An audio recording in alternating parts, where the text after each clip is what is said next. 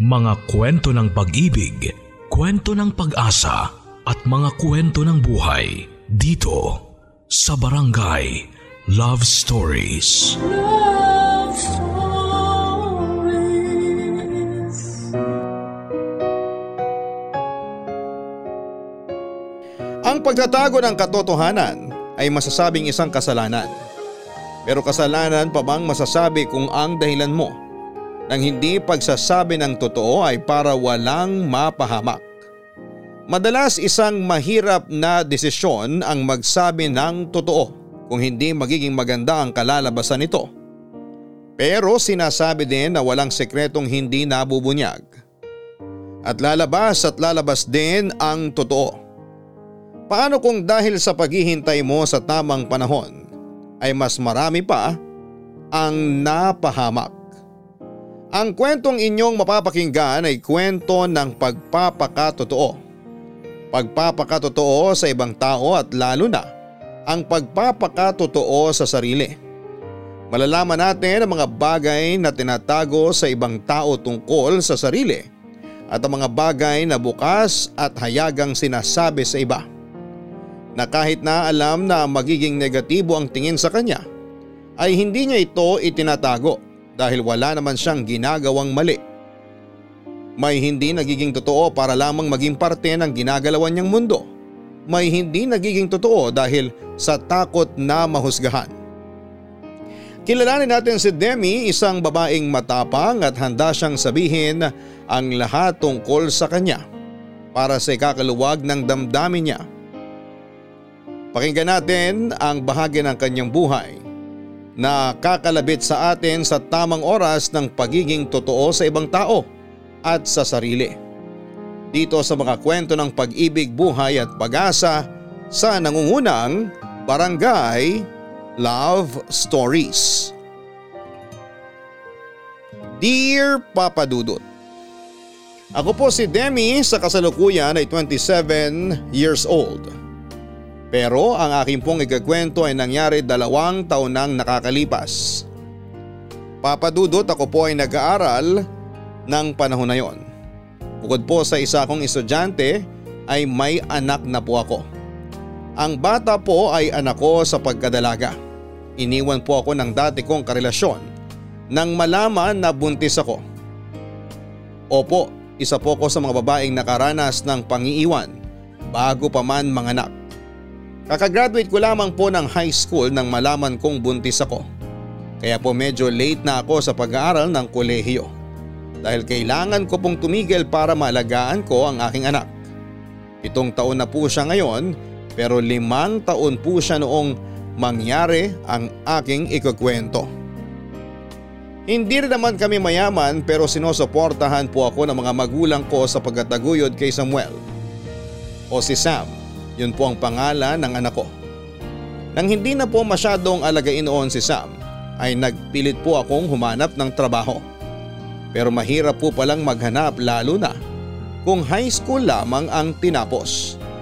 Pero kailangan ko pong makahanap ng trabaho kaya hindi po ako nawala ng pag-asa. Hanggang sa may makita ako, Papa Dudut. Ayoko pong ikahiya kasi alam ko naman na malinis ang konsensya ko. At ang ginagawa ko lang ay ang description ng trabaho ko. Isa po akong female escort noon, gaya nga po ng sinabi ko, ay hanggang doon lang ako sa description at yon ay ang pagiging escort. Sa pangalan po ng magulang at anak ko ay talagang hanggang doon lang ang aking ginagawa, ang maging escort. Sa tuwing may trabaho po ako ay iniiwan ko sa kapitbahay ko si Sam.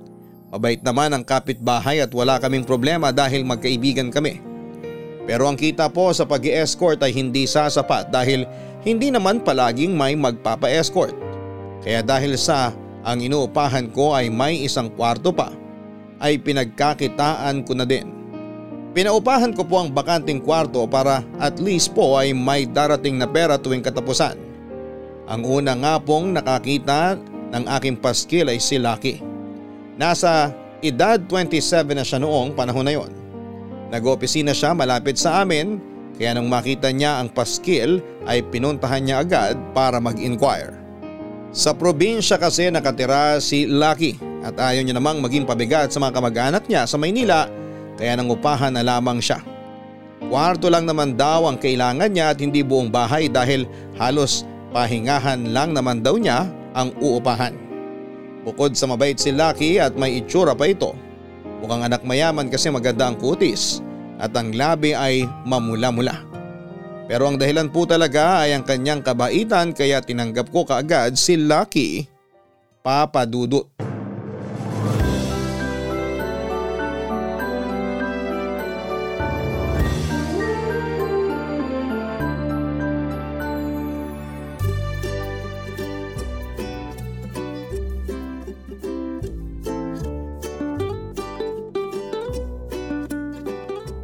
Magandang umaga po.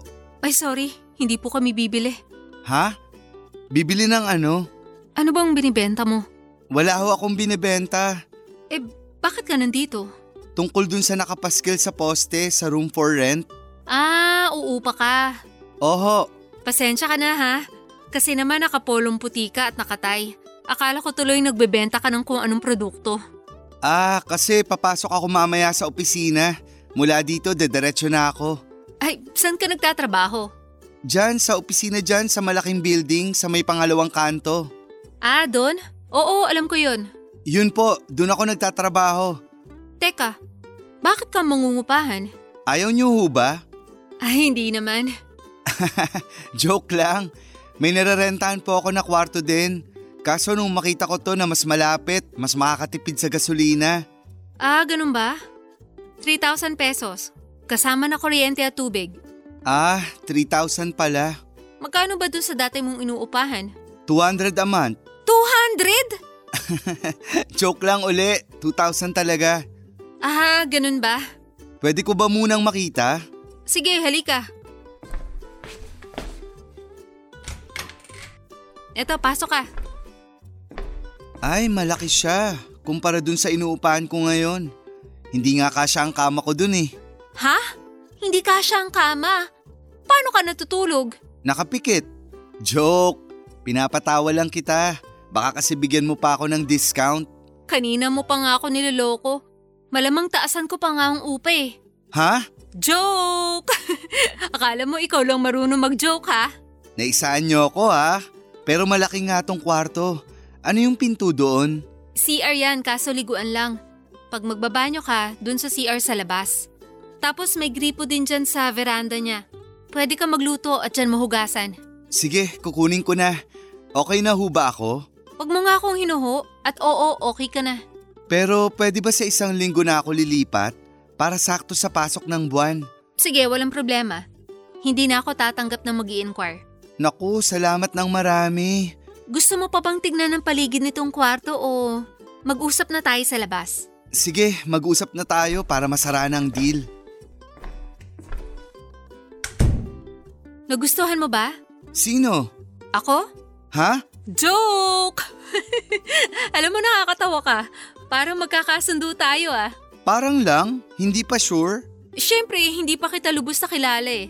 Kaya bilang dito ka titira, baka pwedeng malaman ang background mo. Sige, taga Quezon ako. Nandun ang magulang ko. 2 lang kaming magkapatid. Nandito din sa Maynila ang kapatid ko. Pero di kami magkasama. Alam mo na, magkaiba kami ng utak kaya mas maganda kung magkaiwalay kami. Magbibigay din pala ako ng mga ID ko para mas makilala mo ako. Wow, nakakatuwa ka naman. Hindi mo na hinayaang hingin ko. Ikaw na mismo magbibigay. Para siguradong kilala mo ako. Para parehas. Ako naman may anak, nasa kapitbahay ngayon. May kalaro kasi siya doon. Doon ko siya sa kapitbahay iniiwan kapag may trabaho ako. Huwag kang mag-alala sa kanya, mabait siyang bata. At hindi magulo o maingay. At kung hindi ka naman konserbatibo, sasabihin ko na din na ang trabaho ko ay isang escort service. Escort? Sa Reyna Elena? Hindi, baliw! Joke lang uli. Wala naman problema sa akin yun, kaya hindi kailangan maging seryoso. Alam mo, nakakatuwa ka. Lalong isesecure ko ang kwartong yan para ikaw lang ang umupa. Yes! Papa Dudut, napakabait ni Lucky at masasabi ko talaga na napaka-lucky ko din sa pagtanggap sa kanya para mangupahan sa akin. 1 linggo pa lang ay parang may iba na akong nararamdaman tungkol kay Lucky. Hindi po masama ang nararamdaman ko kundi ang kabaligtaran. Ewan po ba, sa tagal-tagal ko nang hindi nakikipagrelasyon ay para ulit akong high school na kinikilig kay Lucky.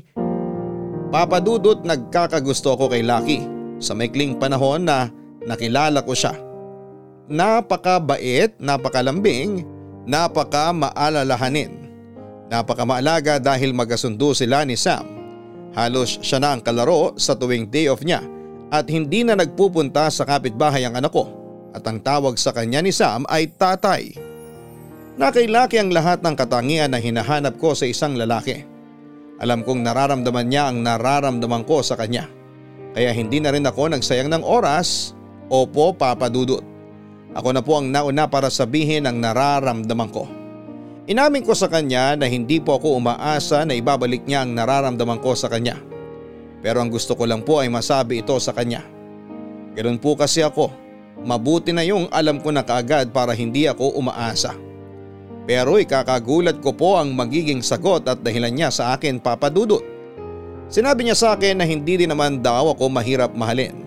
Sigurado raw siya na mamahalin ako ng lalaking para sa akin at hindi daw siya yon. Tinanggap ko pero tinanong ko pa din siya kung bakit hindi niya ako nagustuhan para naman maitama ko kung may mali o kulang sa akin. Sinabi niya ng derechahan na siya ay hindi straight. Bading daw siya, Papa Dudut. Nagulat ako kasi sa loob ng 1 linggo na magkasama kami at magkausap ay wala akong nakita o naamoy man lang na bading pala siya. Napaka-stereotypical ko daw. Ang luma daw ng pagkakaalam ko sa isang bading. Saka ko na-realize na oo nga naman.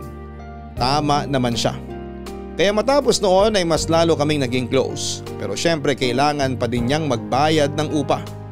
Labas ang friendship sa negosyo. Isang day off niya, may kailangan akong i-meet na kliyente kaya ibinilin ko si Sam kay Lucky. Pumayag naman siya. Pero noong nasa restaurant na ako kung saan kami magkikita ng kausap ko, ay masisira lang pala ang gabing yon.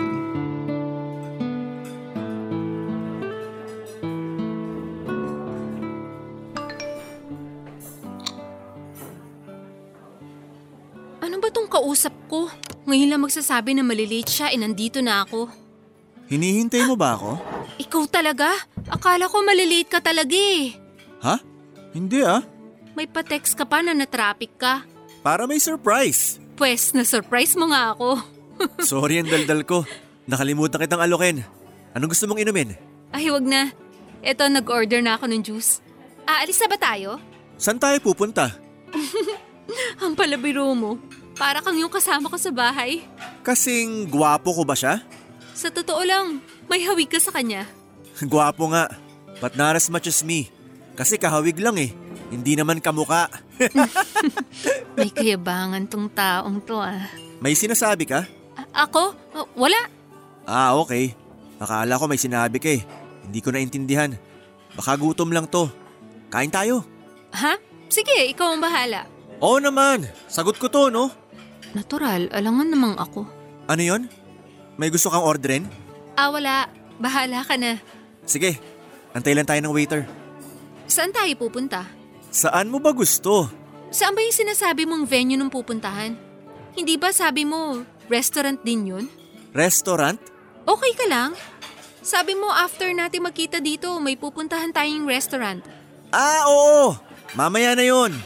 Bakit order ka pa ng pagkain dito? Oo nga, wag na lang. Okay ka lang ba?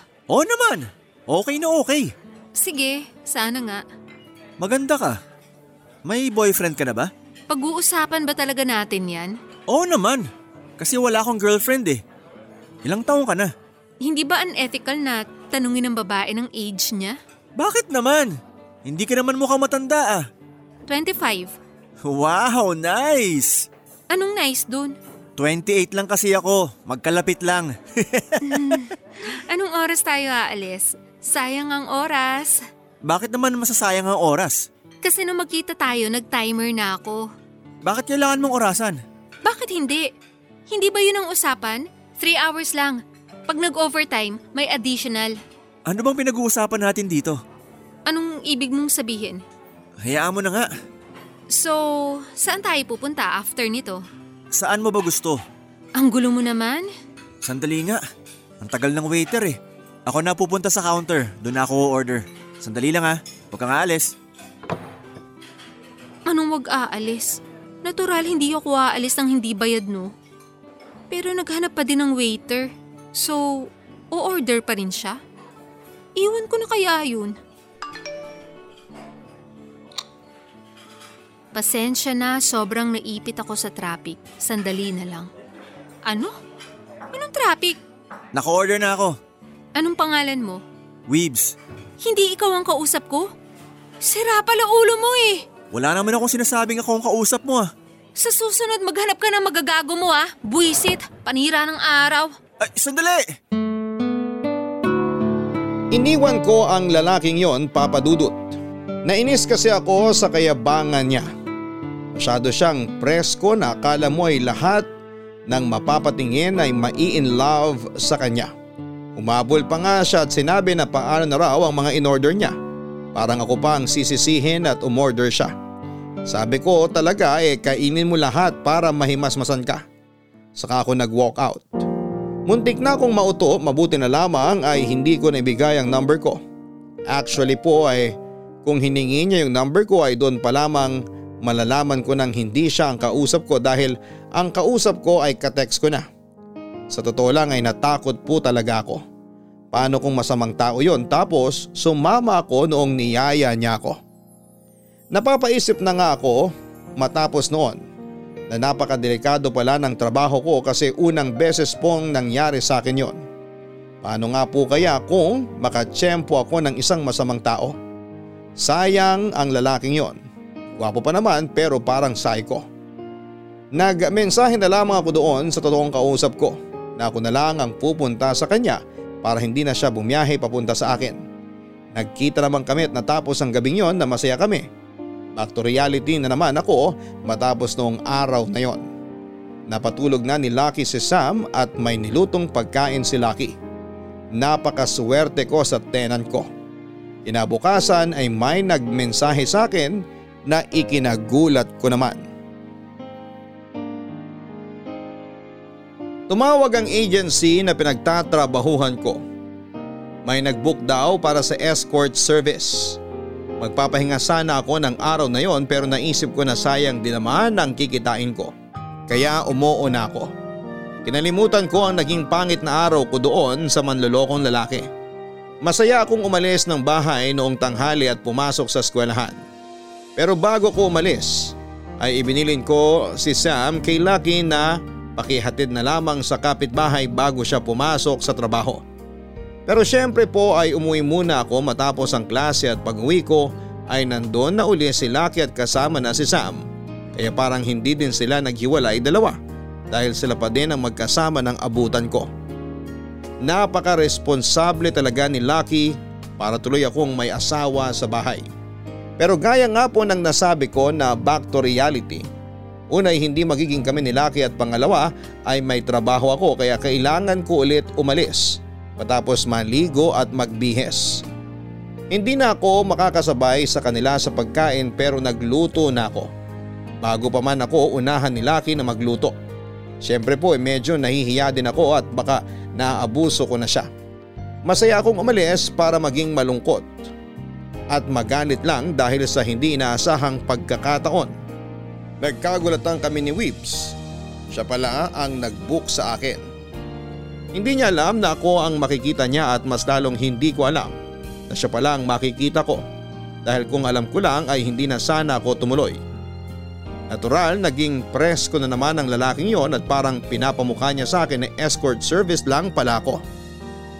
Sa pagkakasabi niya ay parang ang baba ng pagkatao ko. Muntik ko siyang masampal pero pinigilan ko ang sarili ko. Galit na galit ako nang sabihin ko na huwag niya kaming tingnan ng mababa. Kung may mga kilala siya na iba ang ginagawa ay madami pa sa amin ang ginagawa lamang kung ano ang trabaho namin. At yon ay ang maging kompanyon. Saka ako umalis nang makalayo ako ay doon na ako umiyak para hindi niya makita Papa Dudut.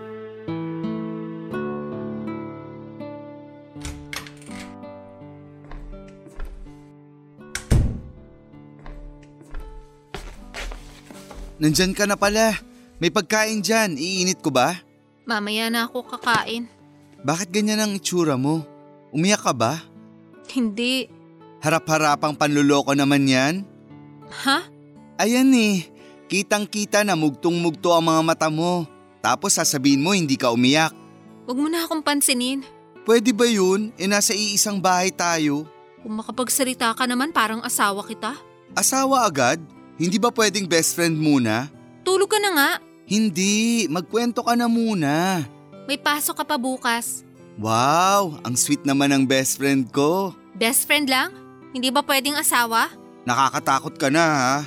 Kita mo to. Pinapagaan ko lang ang galit ko eh. Hindi ka na mabiro.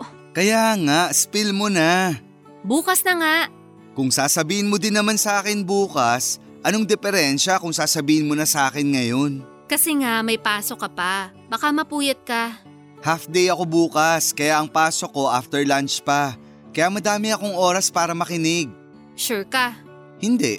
Kita mo na? Kaloka ka, Demi, syempre sure ako. Ano nga?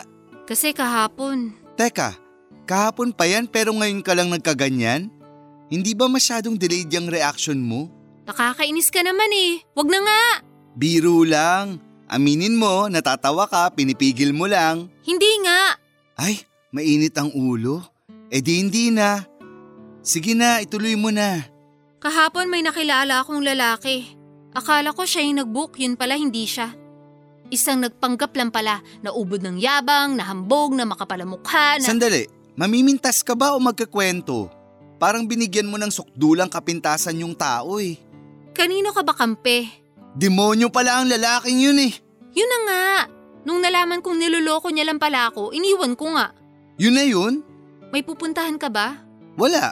Bakit nagmamadali ka? Sorry, nag-react lang ako. Tapos? Akala ko tapos na yung pangit na pangitain na yun. Kaso kanina may nag-book uli. Sandali. Don't tell me na siya yung nagpa-book. Yes, siya nga yung nagpa-book. Ano siya, stalker? Hindi naman yata. Kasi unang-una, hindi niya malalaman ang detalye ko kasi hindi naman binibigay ng agency yun. Lalo na yung picture, hindi ipinapaskil sa Adam Pictures ng mga escort at hindi niya alam kung saang agency ako nagtatrabaho. Kaya imposibleng nahanap niya ako. So sa palagay mo, coincidence lang ang pagkikita niyo kanina? Oo. Oh, yun naman pala. Hindi naman pala niya pinagplanuhan. Bakit ka nagagalit? Dahil sa mga sinabi niya. Gaya ng... Nung makita niya ako at nalaman niyang ako makakasama niya, sabi ba naman niya, nagagalit pa daw ako kahapon, escort service lang pala ako. Naghihintay din pala ako ng lalaki kahapon. Napakababa ng tingin niya sa akin. Ano? Si Raulo pala yun eh. Nasaan na yun? Wala na, hayaan mo na. Napakabastos eh. Hayaan mo na. Hindi ko naman makikita yun. Nagsabi na ako sa agency at pinablacklist ko na siya. Sabi ko kung tatanggapin pa rin nila ang tawag ng lalaking yun, wag na ako ang i-assign. Mabuti nga. Kung makikita ko uli ang lalaking yun, siguradong sobrang pagkakataon lang. Pag nakita mo yan nakasama mo ako, ituro mo agad. Anong gagawin mo? Wala, ituro mo lang at saka natin siya irapan. Nakakainis ka. Ayan, tumawa ka na. Ay nako, pasalamat na lang tayo at walang nangyari sa'yo. Iinit ko na ba yung pagkain? Matulog ka na, ako na mag-iinit. O sasabayan mo akong kumain. Tara na nga, nagutom ako sa sobrang inis.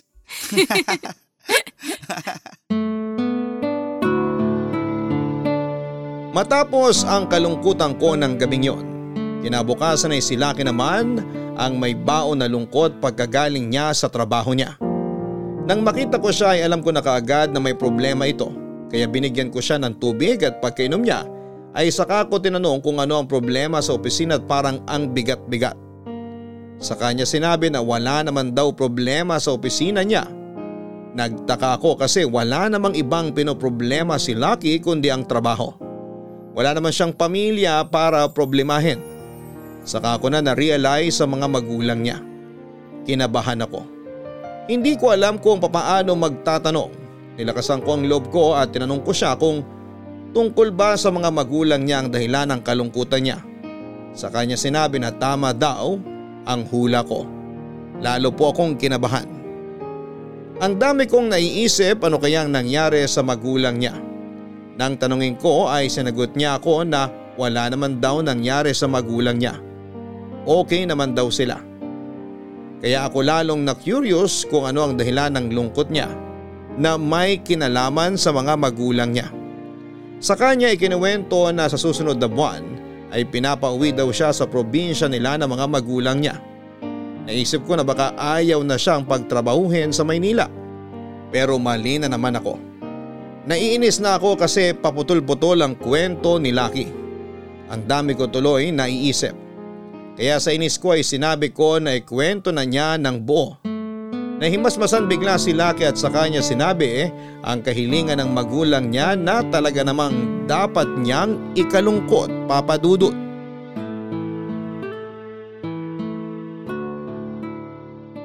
Anong gagawin ko? Bakit parang ang laki ng problema mo? Te, wala naman akong girlfriend.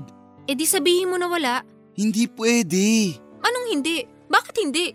Kasi pag nag-uusap kami, lagi kong sinasabi na may girlfriend na ako at mag-iisang taon na kami. Sino yan? Kaloka ka, wala nga. Imagination ko lang yun. Eh bakit mo sila niloko? Ang sakit naman niyang sinabi mo. Lalo akong nagigilty na sinasabi mong niloko ko ang mga magulang ko. Oh, nagsinungaling ka. Eh di niloko mo sila. Kakampi ka ba o kaaway? Sinasabi ko lang sa'yo ang reality. Oo na, oo na. Masama na akong anak. Wala akong sinasabing ganyan ha. Kasasabi mo lang na nagsinungaling ako at niloko ko sila. Ano ako, anghel? Minsan, may pagsisinungaling na tinatawag na white lie. Nagsisinungaling ka kasi kailangan. Ayan, medyo gumaan ang loob ko.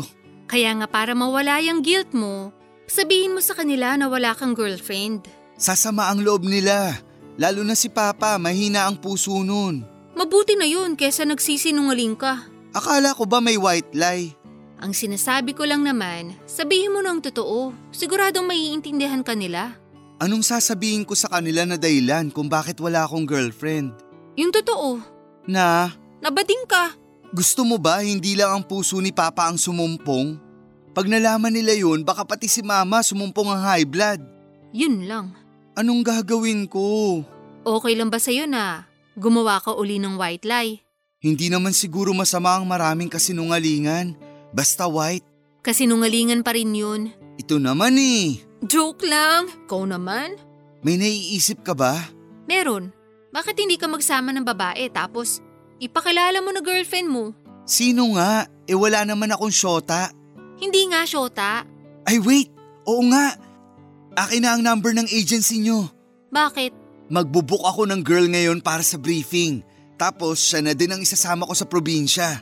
Magbabayad ka pa? Eh paano? Alangan namang isama ko si Aling Chayong. Eh busy sa tindahan niya yun. Baliw! Para mo ng nanay si Aling Chayong.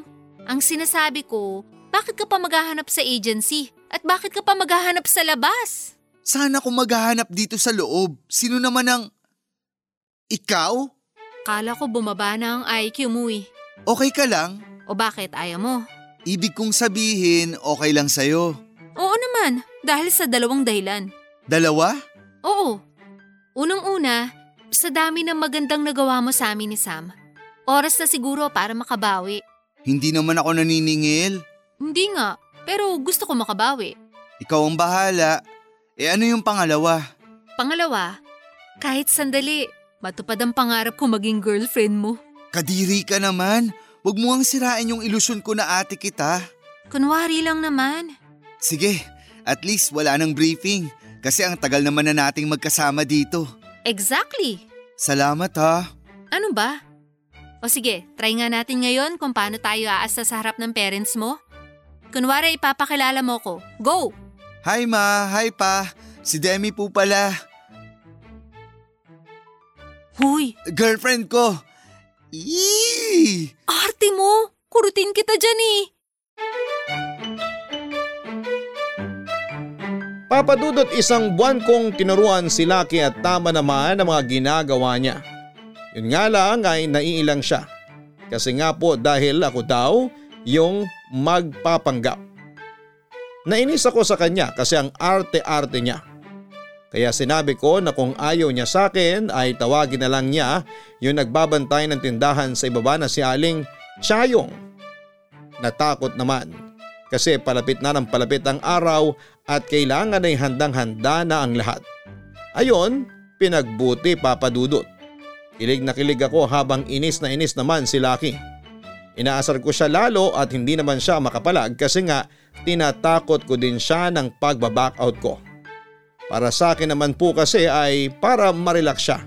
Kasi halatang halata na tensyonado na siya. E ang kadalasan na pagkakahuli na hindi totoo ang relasyon ay ang body language. Hanggang sa dumating ang araw. Overnight kami kaya si Sam ay ibinagbilin ko muna uli sa kaibigan ko sa tabing bahay. Pero halos 2 araw kaming mawawala kasi aalis kami ng madaling araw at uuwi kinabukasan ng gabi. Unang beses ko pa lamang pong maiiwan si Sam ng ganong katagal. Kaya hindi din po ako mapakali Papa Dudut. Saka lalong nagpapasalamat sa akin si Lucky dahil magsasakripisyo ako na maiwan si Sam para sa kanya. Pinangakuan na lamang ni Lucky si Sam na kung ano-ano para lamang huwag kaming mamiss. Hindi naman po umaangal si Sam pero syempre iba ang pakiramdam ng nanay. Umalis kami ng kabado, una dahil sa iiwanan namin si Sam at pangalawa sa darat na namin na mga magulang ni Lucky Papa Dudut. Papa Dudut, maayos kaming nakarating sa bahay nila Lucky sa Quezon. Ipinakilala kaagad ako ni Lucky sa magulang niya. Kung hindi lang ako nakatayo na ay bibigyan ko sana ng standing ovation si Lucky. Kasi naipakilala ako ng walang kaba. Masayang masaya naman ang mga magulang niya at sobrang sweet nila sa akin. Halos lahat ng pwedeng ialok sa akin ay inalok nila. Para maging panatag daw ako sa bahay nila. Pumunta kami sa sala ng bahay nila at masayang nagkwento ang mga magulang niya at paudlot-udlot ay may mga tanong sila sa akin at kay Lucky. Gusto ko nang pumalakpak kada sasagot si Lucky kasi nakakatuwa, parang totoong girlfriend niya ako. Kung Q&A lang yon, sa view ko ay winner na si Lucky. Nang tanungin ni Lucky kung dumating na daw ba ang kapatid niya, sinabi ng magulang niya na nauna raw sa amin ng 2 oras at natutulog. Nainis daw sila dahil sinabi daw ng kuya niya na kasama din ng girlfriend niya. Pero mag-isa nang dumating sa kanila. Nang hanapin ang girlfriend niya ay ang daming dahilan ng kuya niya na hindi daw kapani-paniwala kaya sila lalong naiinis. Kitang-kita sa mukha ni Lucky ang takot habang inis na nagkwekwento ang mamang at papang niya.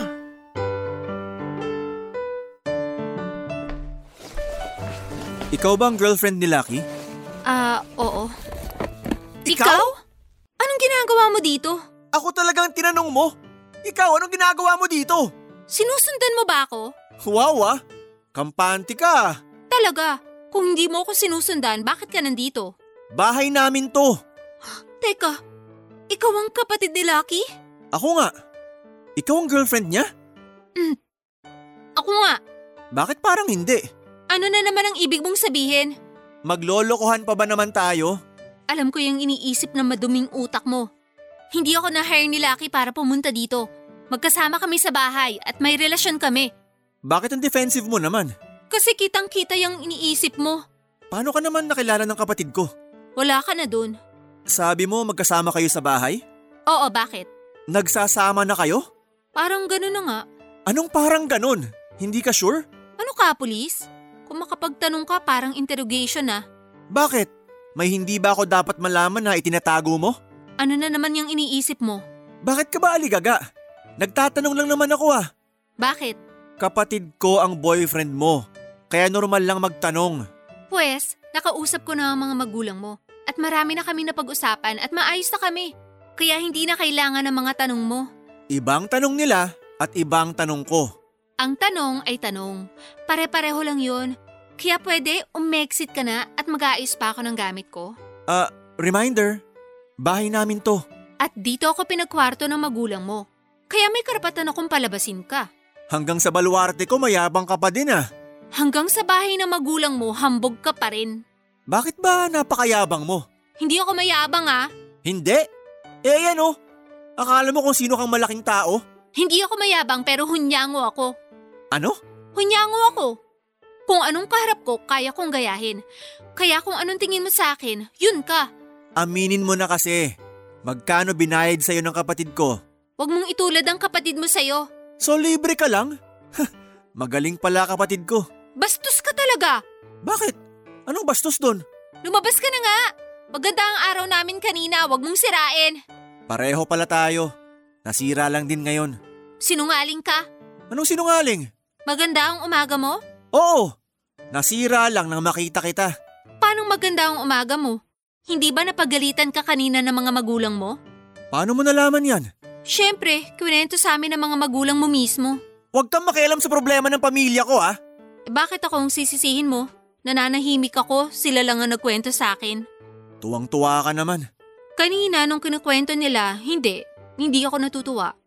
Pero kung kanina pa lang nalaman ko na ikaw pala yung tinutukoy nila, sana kanina pa ako tumawa ng tumawa. Gusto mo ikaw naman ang ibulgar ko? Para ako naman ang tumawa ng tumawa? Hindi ka nahihiya? Bakit ako? Hindi ba dapat ikaw ang mahiya? Wala akong ginagawa. Nako. Lumabas ka na nga dito! Papa Dudut, sa sobrang inis ko kay Weebs ay nakabuo ako ng teorya. Sinabi ko sa kanya ang teorya ko na parang siguradong ako na tama ako. Kaya napatahimik siya.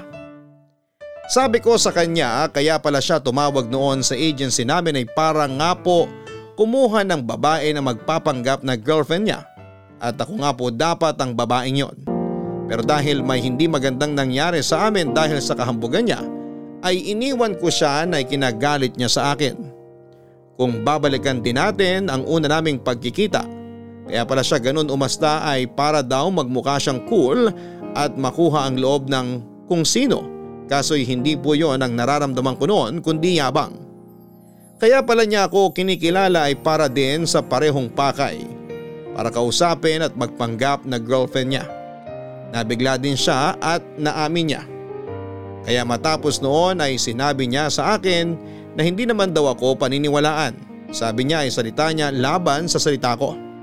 Okay lang po yung sinabi niyang yon pero hindi na ako nakapagpigil ng dugtungan niya. Ang sinabi niya ng reputasyon ko laban sa reputasyon niya. Sasampalin ko na po sana siya nang biglang may madinig kaming boses.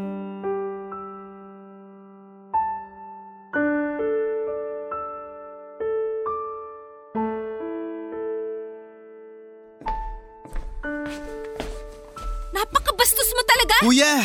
Nakilala mo na pala si Demi. Magkakilala na kami. Good! Kilalang kilala ko siya. Ha? Alam ko kung sino siya. Anong ibig mong sabihin? Lucky, siya yung lalaki ng bastos sa akin nun. Ano? Kuya?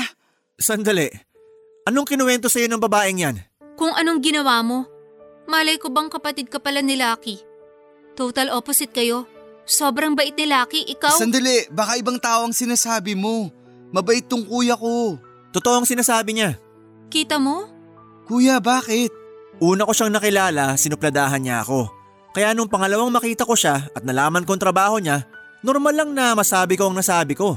Hindi lahat ng tao, ibabase mo kung anong trabaho nila. Kuya, humingi ka ng pasensya kay Demi. Teka, bakit ako? Tsaka totoo naman na binabayaran lang ang pagsama niya sa mga lalaki. Malay ko ba kung binayaran mo lang siya? Kuya, baka madinig ka nila mamang at papang. Bakit? Natatakot ka? Ibig sabihin binayaran mo nga yan? Hindi. Wala akong binabayad sa kanya. Ayoko lang na madinig ka nila mamang at papang. Huwag kang mag-alala, hindi naman ako ganun. Kahit may ginawa sa akin na hindi magandang babaeng yan, hindi ko ibubunyag kila mamang at papang ang totoo tungkol sa inyo. Kasi kapatid pa rin kita. Kuya, wala kasi talaga akong binabayad. Matinong babae si Demi. Sige, wala kang binayad. Pero… nagpapanggap pa din kayo. Kuya naman! Aminin mo muna sa akin na totoo ang sinabi ko. Nagpapanggap lang kayo. Oo. Bakit? Kami lang ba ang nagpapanggap? Ano na naman yung sinasabi mo? Napagtagpi-tagpi ko na ang kwento ng pagpunta mo dito. Demi, anong sinasabi mo? Nag-message sa akin si Jenny, yung kasama ko sa agency. Naibook daw siya ng nakaaway ko na ipinablacklist ko na ewan bakit tinanggapan nila ang tawag. Sabi ni Jenny na binayaran siya ng kuya mo para magpanggap. Pero along the way, sinumpong na naman ang kahambugan ng kuya mo kaya nag-away sila. Kaya na makakita ng bus station si Jenny, bumaba na siya para bumalik ng Maynila. Tumigil ka na. Titigil ako kung titigilan mo kami ni Lucky. Sabihin mo sa kanila ang tungkol sa amin at sasabihin ko din na magsisinungaling ka sana para lang may maipakalalang girlfriend. Oo, pero yung sa akin hindi naman natuloy. Eh yung pagpapanggap nyo, ayan o kitang kita. So sino may mali? Hindi nga natuloy, pero magbabayad ka ng babae. Eh kami walang perahan. Dahil maganda na ang relasyon namin noon pa. May pera o wala, nanloko pa din kayo. Nagsinungaling na, gagastos pa. Tumigil na nga kayo. Yang babaeng niya ng parang armalite ang bunganga, kaya siyang una mong sawayin. Kung hindi ka sana bastos at hambog, wala sanang gulo dito. Demi, huwag ka nang magsalita, ako na ang bahala dito. Kuya, usap tayo sa labas. Bakit tayong lalabas? Bahay natin to. Inaangkin ko ba? Malay ko, di ba yun ang goal mo? Ang makakuha ng pera? Bastos ka talaga! Demi, sandali. Ako na lang ang kakausap kay kuya. Kuya, tama na yan, please. Prenohin mo bibig ng girlfriend mo. Walang problema sa akin basta walang pakialamanan. Wala naman talaga akong pakialam. Mas lalo ako. Pakialam ko ba sa'yo? Pwede bang magkasundo na lang muna tayo? Natatakot ako baka pag nalaman nila mamang at papang, baka kung anong mangyari sa kanila. Please, kuya. Oo na.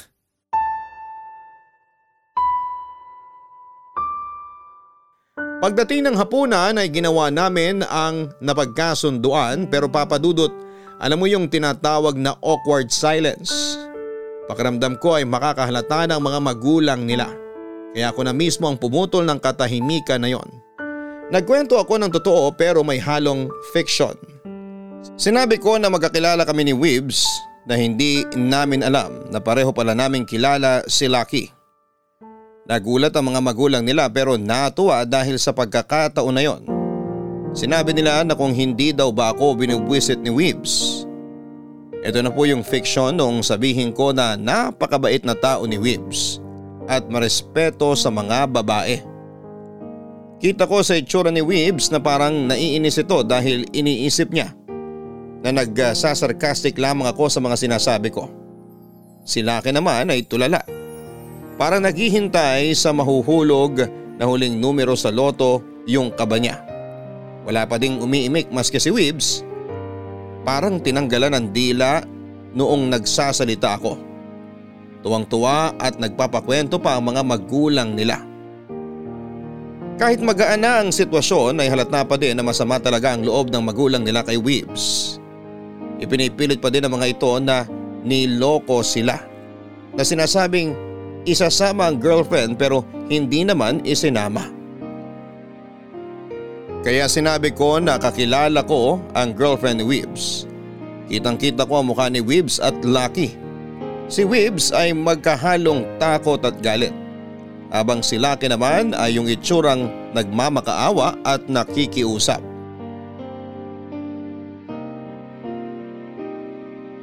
Papadudot yung itsura ng magkapatid ay kitang-kita na hindi nila alam kung ano po ang mga susunod na sasabihin ko. Kaya nang mag-usisa pa ang mga magulang nila tungkol sa girlfriend ni Weebs ay saka ko sinabi ang nalalaman ko. Binitin ko po talaga ang sasabihin ko kasi parang sa isip ko ay may nagaganap na drum roll bago ako magsalita. Sinabi ko na alam ko na may sakit ang girlfriend ni Weebs kaya hindi nakasama kay Weebs na pumunta sa probinsya nila. Saka nagbago ang tono ng mga magulang nila kay Weebs. Bakit hindi daw niya sinabi kaagad na may sakit pala ang girlfriend niya kaya hindi nakasama. At ang hindi alam ni Weebs ang sasabihin kaya sinaloko kaagad ang pagsagot sa tanong. Sinabi ko po na maski si Weebs ay hindi alam na may sakit ang girlfriend niya. Ayaw daw kasi ng girlfriend niya na mag-alala si Weebs. Lalo na at uuwi nga ito sa kanila. Kaya tuluyan nang lumambot ang mga magulang niya at tumingin ng dispensa kay Weebs. Kitang-kita ko ang mukha nina Weebs at Lucky. Si Weebs ay hindi makapaniwala at si Lucky naman ay parang tatay ko. Na proud sa akin. Natapos nga ang buong gabi na si Weebs ay parang magkakaroon ng bilog na ilaw sa ulo. para kasing papunta na siya sa pagiging santo sa bait niya. Nakatulong pa yon sa kanya kasi hindi siya nagsasalita. Alam naman natin yung pagsasalita niya ang nakakasira sa kanya. Mabait naman siya pag tahimik. Sa sobrang tahimik niya kapag napapatingin ako sa kanya ay parang mukha ni Lucky ang nakikita ko. Sa totoo lang ay may itsura nga naman pala si Weebs. Kung gwapo si Lucky ay mas gwapo si Weebs.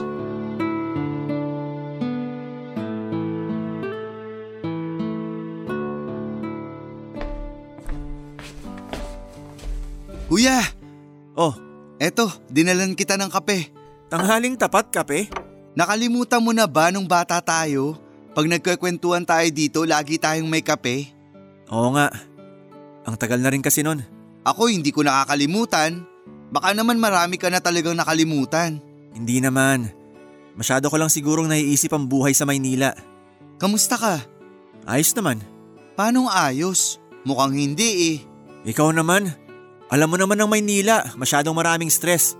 Mayaman lang ata ang hindi nai-stress eh. Lahat naman talaga stressed. Pero may kanya-kanyang paraan ng pagdadala. Kaya para sa iba magaan lang ang stress. Yung iba kasi masyadong dinidibdib kaya nahihirapan. Kahit hindi ko masyado makuha ang sinasabi mo, parang tama naman. Kuya, bakit wala ka pang girlfriend? Wala eh. Paanong wala? Hindi ka pa ba nagka-girlfriend mula nung lumuwas tayo ng Maynila? Nagkaroon. Anong nangyari? Marami. Marami? Paanong marami? Marami akong naging girlfriend. Niloko mo sila lahat.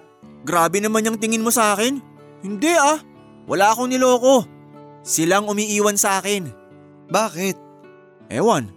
Parang alam ko. Paanong alam mo? Sa nakita ko kanina nung nag-aaway kayo ni Demi at sa mga kinuwento niya nung mga araw na nagkita kayo, alam ko na. Siniraan niya ba ako? Hindi. Hindi gagawin ni Demi yun. Kilala ko siya. Ang sinasabi ko ay yung nakita at nadinig ko lang. Diretsuhin mo na nga ako. Kasi kuya, yung pakul mo ang sumisira sa'yo. Napepreskuhan sila sa'yo. Tapos pag nakikipag-usap ka sa kanila, masyadong bargas. Balikan mo yung mga turo nila mamang at papang na maging magalang lagi sa babae. Bastos na ba ako? Kung hindi mo nakikita o nararamdaman, yes kuya. Sa nakita kong pakikipag-usap mo kay Demi kanina, parang nandun ka na. Hihingi na lang ako ng pasensya sa kanya mamaya. Oo naman. Narinig mo naman kung paano kanya sinalba kanina. Nawala tuloy ang tampo sa'yo nila mamang at papang. Oo nga eh. Sandali, tagay muna tayo nitong kape. Baka lumamig na. Ilang oras mo ba ito pinakuluan? Mainit pa din eh. Napaso ako. Akala ko kasi lumamig na. Yan pa kuya, yung anticipation. Dapat tanggalin mo yan pag di kailangan. Huwag kang mag-i-expect na lahat ng babae magkakagusto sa'yo. Opo kuya. Namiss kita kuya. Kahit nasa isang lugar tayo, hindi tayo nagkikita. Masyado ka kasing busy. Ano? Akala ko ikaw ang busy kaya hindi tayo nagkikita. Ayan na naman yung anticipation mo. Ikaw din naman ah. Bakit mo nasabing busy ako? Oo nga. Teka, masyado na akong balagoong. Ikaw naman ang pag-usapan natin. Ako? Bakit? May iba pa ba tayong pag-uusapan? Ha? Wala naman. O bakit ikaw wala pang girlfriend? Bakit kailangan magpanggap ni Demi? Bakit hindi na lang talaga si Demi ang maging girlfriend mo? Yung huli muna ang sasagutin ko. Napag-usapan na namin ni Demi na magiging matalik na magkaibigan lang kami. Hanggang dun lang. Ayoko din gawin ang pagpapanggap namin ni Demi. Kaso naisip ko sila mamang at papang. Sobrang na-pressure ako sa katatanong nila kung may girlfriend na ako. Nasabi ko na meron. Kaya nung sinabi nila na isama ko dito ang girlfriend ko, alam mo na ang kasunod. Sinong nakaisip na magpanggap kayo? Ikaw o si Demi? Nakita kasi ni Demi na nagpapanik na ang utak ko. Kaya nagsuggest siya na sana lang ipakilalang girlfriend ko. Eh bakit nga wala ka pang girlfriend? Kuya, huwag kang magagalit ha. Bading ako. Kuya naman eh, pinagtatawanan mo ko eh. Nakakatawa naman talaga. Bata pa tayo, wala na tayong sinikreto sa isa't isa. Ang tagal kong hinintay na sabihin mo sa akin yung sikretong yan. Kuya, alam mo? Oo naman, kapatid kita eh. Isang taon lang ang pagitan natin. Tayo lang dalawang magkapatid kaya sobrang close natin noon pa. Kaya ganun na lang ang lakas ng pakiramdam ko sa'yo. Hindi ka nagalit o nagagalit? Bakit naman? Wala ka naman ginagawang masama ah. Rerespetuhin ko din kung kailan mo sasabihin kila mamang at papang yan. Salamat kuya.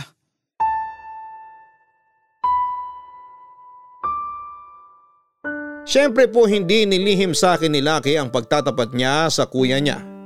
Masaya ako sa kanya kasi at least nabunutan siya ng isang tinik sa dibdib niya. Ayokong tanungin kung kailan naman siya magsasabi sa magulang kasi baka ma-pressure ko siya. Hayaan ko na lamang siya sa diskarte niya. Sa sarili niyang oras, sa sarili niyang ritmo.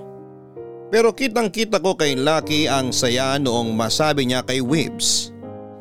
Bigla na lamang nagbago ang tono niya, may na-realize pala siya bigla. Bukod sa pagsisinungaling sa mga magulang niya tungkol sa amin na kunwari magkarelasyon. Naisip niya din na matagal niya na rin palang pinagsisinungalingan ng magulang niya tungkol sa sexualidad niya. Kaya kinalma ko muna siya bago sinabi ang nasa isipan ko. Sabi ko na una ay hindi naman niya intensyong magsinungaling sa mga magulang niya tungkol sa relasyon namin. Ayaw niya lang naman na sumama ang loob ng mga ito. Pangalawa, ang hindi pag-amin sa totoo niyang sexualidad ay hindi pagsisinungaling. Sabi ko nga may sariling oras at panahon ang pagsasabi noon. Hindi siya kailangang magpadikta sa sinasabi ng lipunan dahil sarili niya yon. Hanggang wala siyang sinasaktan ay wala siyang ginagawang kasalanan at ang pagiging miyembro ng LGBTQ+ ay hindi kasalanan kaya hindi siya dapat malungkot. Napayakap na lamang sa akin si Lucky, Papa Dudut. Biniro ko na lamang si Lucky na gusto ko sanang bigyan ng mali siya ang pagyakap niya sa akin. Kaso'y naawa na ako sa itsura niya. Ayon, natawa na lamang siya.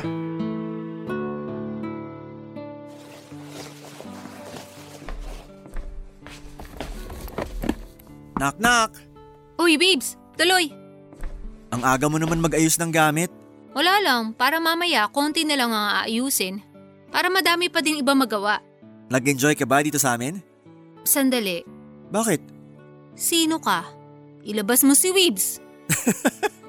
Nakakatawa ka pala. Ako to. Nakakapanibago kasi. Parang ibang tao ka na. Eto talaga ako. Pinabalik ako ng kapatid ko. Tama siya. Masyado akong nabulagan sa mga inaakala kong ako. Akala ko nga si Lucky ang kausap ko eh. Mula ngayon, eto na uli ako. Oh, teka, yung tanong ko. Nag-enjoy ka ba dito sa amin? Oo, ang saya nga. Kung pwede nga lang eh. Gusto ko pang tumigil dito kahit isang araw pa. Bakit hindi ka mag-extend? Alam ko na. Si Lucky kasi may trabaho kaya kailangan nyo nang umuwi. Hindi lang yun. Naku, wag ka mag-alala dito. Siguradong okay lang kinapapang at mamang na tumigil ka rito. Yung dalawang yon, masaya laging mag-entertain ng bisita. Hindi rin yan. Anong dahilan? May naghihintay sa akin sa bahay. Asawa mo? Hindi, wala akong asawa. Eh sino? Anak ko. May anak ka na? Oo, 5 taon na siya. Bakit wala kang asawa? Iniwan ako nung malaman na buntis ako. Sira pala ulo niya eh. Nasaan yon? Hayaan mo na, 5 taon na. Masaya na ako nang wala siya. Good morning! O Lucky. Narinig ko usapan niyo. Yes kuya, may anak na si Demi. Ang pangalan niya Samuel. Pero Sam na lang. Napakabait na bata. Mana sa nanay. Oo naman, pati itsura. Teka, wala ka bang dalang kotse, Lucky? Wala eh. Yung auto ko hindi umabot. Nasa talyer kasi. Kaya nagbus na lang kami. Sumabay na kayo sa akin pabalik ng Maynila. Sasabihin ko pa lang yan eh. Nakakahiya naman. Kuya ko yan, bakit tayo mahihiya? Oo nga naman. Tsaka ang sama ko naman kung hindi ko isasabay ang kapatid ko. At ang mabait na babae sa harap ko. Naku, binola mo pa ako. Kuya, alam mo ba kung bakit nag-escort si Demi? Lucky? Bakit ba? Kuya ko yan kaya walang problema sa kanya. Kaya siya nag-escort para pantustos sa pag-aaral niya at sa kanila ni Sam. Tapos pinarent niya din sa akin yung 1 kwarto sa bahay nila para may extra income pa. Hindi naman kasi siya full-time sa pag-escort dahil pumapasok pa rin siya sa eskwelahan. 2 taon na lang, gagraduate na yan. Ganun ba? Napakadaldal talaga nito ni Lucky. Pero totoo naman yung sinabi ko ha. Para malaman ni Kuya kung gaano ka kasipag at karesponsable. Alam mo, may opening sa opisina namin. Kung hindi magka-conflict sa eskwela mo, ang pasok lang 8:00 ng umaga hanggang 11:00. Part-time lang din siya. Naku, talaga ba? Pero baka hindi ko kaya ang trabaho. Napakadali. Ikaw lang ang mag-aayos ng mga papeles sa opisina. Magpa-photocopy, maglalagay sa mga table. Pag natapos mo nga ng maagang trabaho mo, pwede ka nang umalis. Pero same pa din ang bayad. May isang araw na may klase sa umaga. Matatapos na naman ang SEM. Pwede akong pumili ng mga schedule na puro after lunch. Kaya lang 1 buwan pa yon. Baka hindi na makapaghintay yung trabaho sa akin. Ganito, kakausapin ko ang management. Sasabihin ko yung 1 araw na sasabit ka. Pwede mong gawin ng hapon ng trabaho sa mga araw na yon. Talaga? Sabi ko sa'yo eh. Salamat, Weebs. Kung magkakatotoo yan, hindi ko na kailangang umalis sa gabi. Umaga, trabaho, tanghali, eskwela, at hapon kay Sam na ako. Yan! Makakasali ka na sa laro namin ni Sam. Close na close kayo ni Sam ah. Naku, siguradong magugustuhan ka rin ni Sam. Baka ikaw din tawagin niyang tatay. Sige, gusto ko siya makilala. Ay, bakit? Kakain na pala. Pinatawag lang pala kayo sa akin ni Mamang. Papa Dudut, napakasaya ko ng umagang yon dahil sa tulong na magagawa sa akin ni Weebs. Hindi lang sa trabaho kundi pati oras ko sa anak ko. Mas marami na kaming quality time. Kumain kami ng masayang-masaya at pakiramdam ko na parte talaga ako ng pamilya nila. Lalo na sa mga magulang nila na tuwang-tuwa sa akin. Ako naman ang tinamaan ng guilt. Yung nararamdaman ni Lucky ay ramdam ko ng oras na yon. Parang ayokong sirain ang tiwala ng mga magulang nila. Natahimik lang si Weebs habang si Lucky ay humugot ng malalim na paghinga. Saka sinabi na handa na din siya. Ayaw niya na din lokohin ang mga magulang niya at tatanggapin niya kung anong parusa sa kanya. Ang dasal lang ni Lucky ay walang masamang mangyari sa mga magulang niya kapag nalaman nila ang katotohanan. Bago nagtanghalian ay kinausap namin sila. Inamin ko ang totoo na hindi kami totoong magkarelasyon ni Lucky.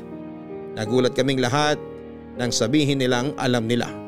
Pero hindi daw sila nagalit dahil napakabait ko daw kasi. Dito naman nagkalakas ng loob si Lucky na aminin ang totoong sexualidad niya. Mas nagulat na naman kami nang sabihin nilang alam din nila. Kaya nga daw alam nila sa hindi talaga kami magkarelasyon. Matagal na raw nilang alam at tulad ni Weebs ay hinihintay lang nila na kay Lucky manggaling. Sobrang naiyak si Lucky at pinagalitan pa siya na bakit daw umiiyak eh wala naman siyang ginagawang mali. Kaya umalis kami sa bahay nila na walang bitbit na bigat sa dibdib. Napakasaya ng lahat at nangako na babalik uli sa susunod na buwan. Nalaman din nila na may anak ako at masaya silang sinabi na gusto raw nilang makita ang apo nila. Ako naman po ay naiyak noon. Kasi ganun nila ako tinanggap sa pamilya nila. Hindi ko maipaliwanag ang saya, Papa Dudut. Mabilis sa mga pangyayari, Papa Dudut. Nakilala ni Weebs si Sam at ang tawag na sa kanya ay Tatay 2 kasi tatayuan niya daw si Lucky. Nang sumunod na buwan ay lumuwas kami sa kanila kasama na si Sam sa Quezon. Tuwang-tuwa ang mga magulang nila lalo na kapag tinatawag sila ni Sam ng lolo at lola. Pero may revelasyon na naman kaming dala. Inamin namin na may relasyon na kami ni Weebs. Saka hinarap ng mga magulang niya si Weebs at sinabihan na sana ay magtinuna at alagaan kaming mag-ina. Sa ngayon po ay 1 taon na kaming kasal ni Weebs at inaayos na ang adoption niya kay Sam. Mula nang ipanganak ko po kasi si Sam ay apelyido ko na po ang gamit niya. Dahil nga po sa bago pa lumaki ang tiyan ko ay iniwan na kami ng nakabuntis sa akin. Medyo inaayos na lang po ang legalidad at magkakaroon na ng apelyido si Sam gamit ang sa tatay Weebs niya. Graduated din po ako, Papa Dudut, salamat sa Diyos. Kay Weebs na kami nakatira ni Sam, si Lucky ang naiwan sa dating bahay. Sinabi ko sa kanya noon na para makadagdag din sa gastusin niya ay paupahan niya na lamang din ang dating kwarto namin ni Sam na ginawa naman niya. Yung umuupa sa kanya na si Albert ay kasama niya din noong kasal namin ni Weebs. Hanggang ngayon ay walang kwento si Lucky at hihintayin na lang namin kung kailan siya magiging handang magkwento kung sino na ba si Albert sa buhay niya. Salamat po Papa Dudut sa pagbasa ng aking kwento. Ang inyong forever kapuso at kabarangay, Demi. Totoo ang sinasabing white lie, yung bang kailangan mong magsinungaling para sa ikabubuti ng sitwasyon. Pero hindi lahat ng bagay para lamang makapagsinungaling ay sasabihing white lie. Minsan ay mahirap namang magsabi ng totoo dahil may masasaktan. Pero madalas naman kahit may masaktan, ang mabuti ay hindi mo na niloloko ang taong sinabihan at may bigat na nabawa sa loob mo. Ang importante ay ang katotohanan pa din ang nanalo at kailangang tanggapin kung anuman ang kalalabasan nito. Ang pag-amin sa isang bagay ay laging sa atin nakasalalay. Hindi tayo pwedeng magpadikta hanggang hindi natin nararamdaman na maluwag na ito sa ating dibdib. Dahil baka kakapilit sa iyo na magsabi na ng totoo ay imbes na mapagaan ay mas mag-iwan pa ito ng mas mabigat na pakiramdam sa atin. Hanggang sa muli, ako po si Papa Dudut sa mga kwento ng pag-ibig, buhay at pag-asa sa Barangay Love Stories number 1.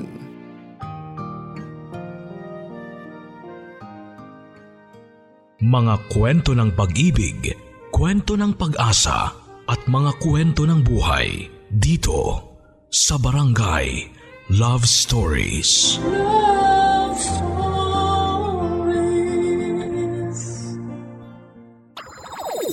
Nagustuhan ang iyong napakinggan? Ituloy yan via live stream sa www.gmanetwork.com/radio.